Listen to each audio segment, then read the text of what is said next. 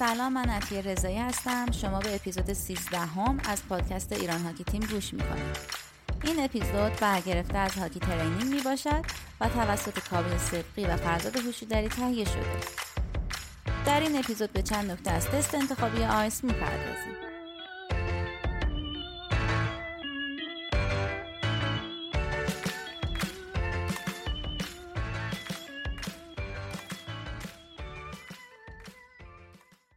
امروز میخوایم چند نکته در مورد تست انتخابی آیس رو بگیم تا بتونید موفق تر در اون ظاهر بشید. میخوایم شش نکته اصلی رو در موردش صحبت کنیم که فکر میکنم میتونه بهتون کمک کنه تا اجرا و بازدهیتون رو به مرحله بعد ببره.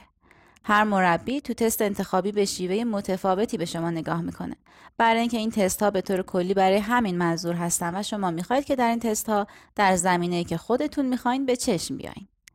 بعضی بازیکنان عادتشون و رفتارشون چیزی که میخوان رو بازتاب نمیکنه. ممکنه بازیکنی باشه که اگه به تیم ملی راه پیدا نکنه خیلی پریشون بشه. ولی با این حال برخی کارها و رفتاری که در هنگام تست انجام میده نظر مربی رو جلب نکنه و حتی پوینت منفی برای او به حساب بیاد. مثل استیک هندلینگ زمانی که مربی سعی میکنه چیزی رو توضیح بده، یا خندیدن با دوستان، یا بازیگوشی کردن، یا شوت کردن به برد زمانی که باید یک تمرین را انجام بده. یا حتی خراب کردن یک تمرین که نفرات جلویی اونو درست انجام میدن و او به دلیل گوش ندادن اون خراب میکنه. اینها چیزایی هستن که به غیر از قابلیت‌های شما باعث راه نیافتن شما به تیم ملی میشوند. پس اگر راه نیافتن به تیم ملی شما رو پریشون میکنه، باید برای زمانی که روی یخ هستید احترام قائل باشید و سعی کنید بهترین رفتار و واکنش رو از خودتون نشون بدید. این خیلی مهمه، زیرا نشون میده شما چه چیزی را با خود به تیم میارید و چه قابلیت‌های تیمی دارید و همچنین نشون میده که شما در دراز مدت چقدر میتونید تمرین پذیر باشید. شماره یک، شنونده خوبی باشید. اولین چیزی که میخوام بگم که اکثرا در موردش صحبت نمی‌کنن، اینه که شنونده خوبی باشید. اگر میخواید به تیم ملی راه پیدا کنید، باید شنونده خوبی باشید. هیچ چیزی برای یک مربی بیشتر از خراب کردن یک تمرین عصبانی کننده نیست. زمانی که روی یخ سپری میکنید به شدت ارزشمند هستند. به خصوص الان به خاطر کرونا زمان روی یخ محدود شده. بنابراین نمیخواید که هیچ تایمی رو هدر بدید. و هر تمرین برای یک هدف به خصوصیه و از همه مجموعه تمرین هاست که مربی به نتیجه در مورد بازیکن میرسه. برای اینکه ممکنه یک تمرین برای سرعت، یکی برای استقامت، سر را بالا گرفتن، دقت و همکاری تیمی و دیگر فاکتورهای مهم باشد. بنابراین زمانی که شما گوش نمیدید باعث خراب شدن همه برنامه ها میشید. نه تنها برای شما، بلکه برای بقیه تیم و مربی. پس شماره اول اینه که شما شنونده بسیار خوبی باشی و اگه تمرین را متوجه نشدی حتما سوال بپرسی. میدونم هیچکی دوست نداره آدمی باشه که دستشو میبره بالا و سوال میپرسه. و اگه زمان انجام تمرین شده و مربی داره میگه شروع کنید، اگه متوجه نشدی همونجا سریع سوال کن. سوال کردن حتی برای اطمینان بهتر از اینه که برید و تمرین رو خراب کنید. پس شنونده خوبی باشید و حتی اگر خوب گوش دادید و متوجه نشدید حتما سوال بپرسید. نه اینکه وایسید و بقیه رو نگاه کنید تا نوبت شما بشه و همچنان ندونید که چطور باید این تمرین رو درست انجام بدید.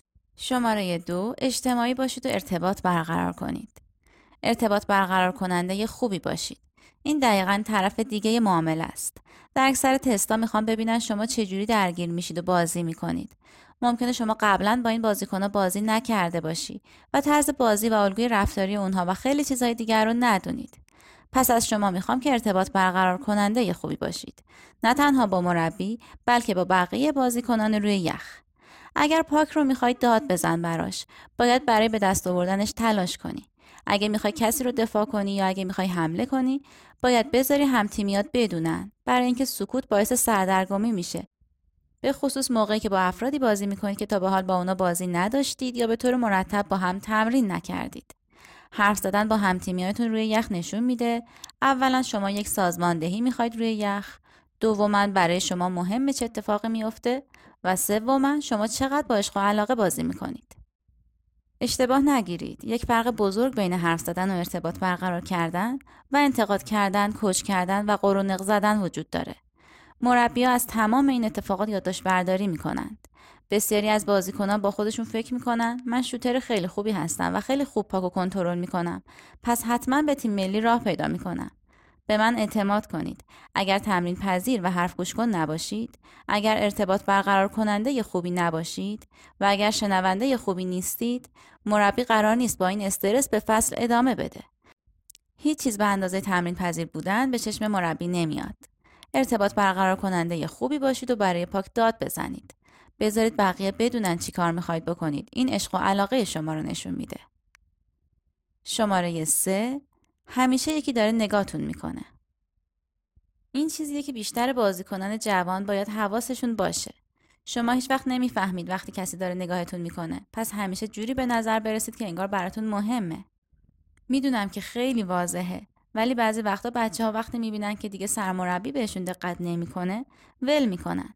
ولی اگه براتون مهمه که به تیم برسید، باید بدونید که شما هیچ وقت نمیفهمید وقتی کسی نگاهتون میکنه. کمک مربی یا هر کس دیگه‌ای ممکنه نگاه کنه و اطلاعاتو به مربی برسونه. وقتی یک نفر دیگه پشتشو کرده به شما و شما رو نگاه نمیکنه، به این معنی نیست که شما برید و همه چیزو خراب کنید.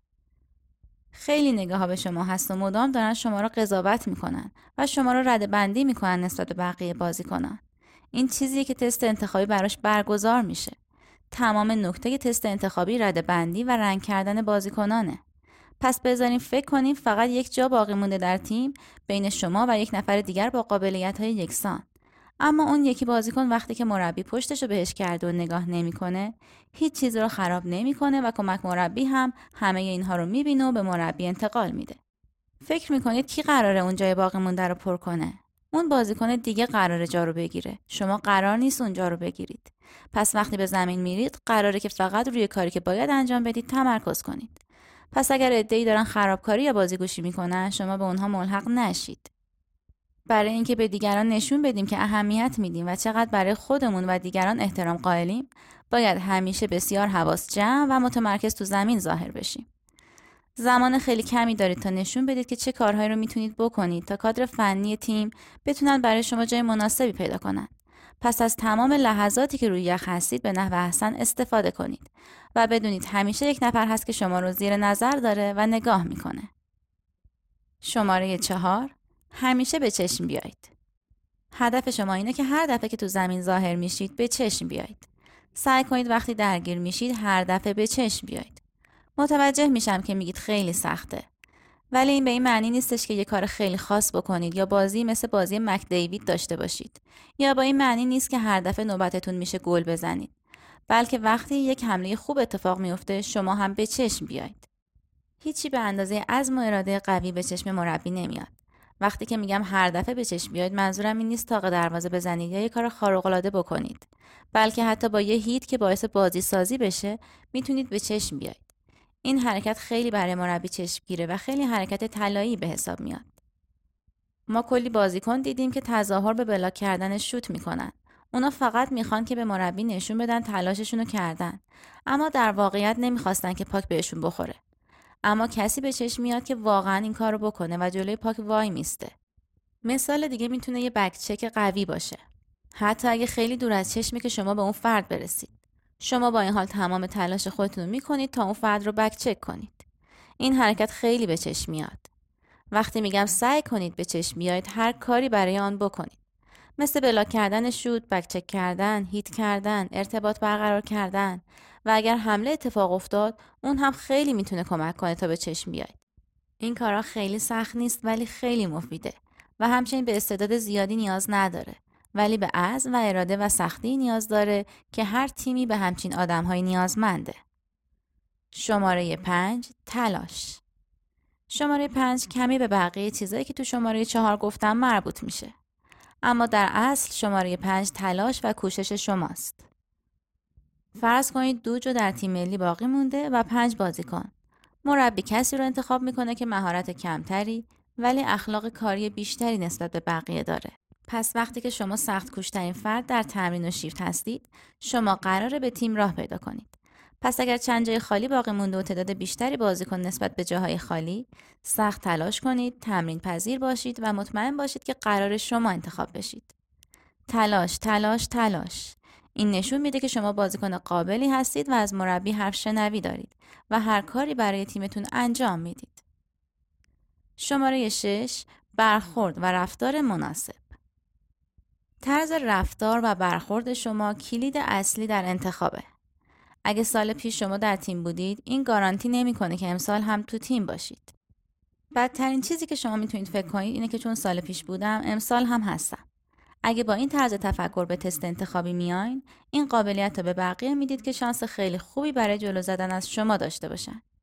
هیچ چیزی تضمین شده و صد درصد نیست و شما باید تو ذهن خود داشته باشید که سال پیش تموم شده و شما باز باید خود رو ثابت کنید. قراره چهره‌های جدیدی روی یخ بیان که برای جای شما تلاش میکنن و همچنین ممکنه اونها چون تا به حال در تیم نبودن، خیلی اشتیاق بیشتری نسبت به اون جایگاه داشته باشن. شما باید به اونها دوباره نشون بدید که چرا باید شما رو انتخاب کنن و باید باز با تمام تلاش و اشتیاق خود بیایید و برای جایگاهتون بجنگید. به بقیه احترام بذارید، سخت تلاش کنید، به مربیتان گوش کنید، علاقه نشون بدید و ارتباط برقرار کنید.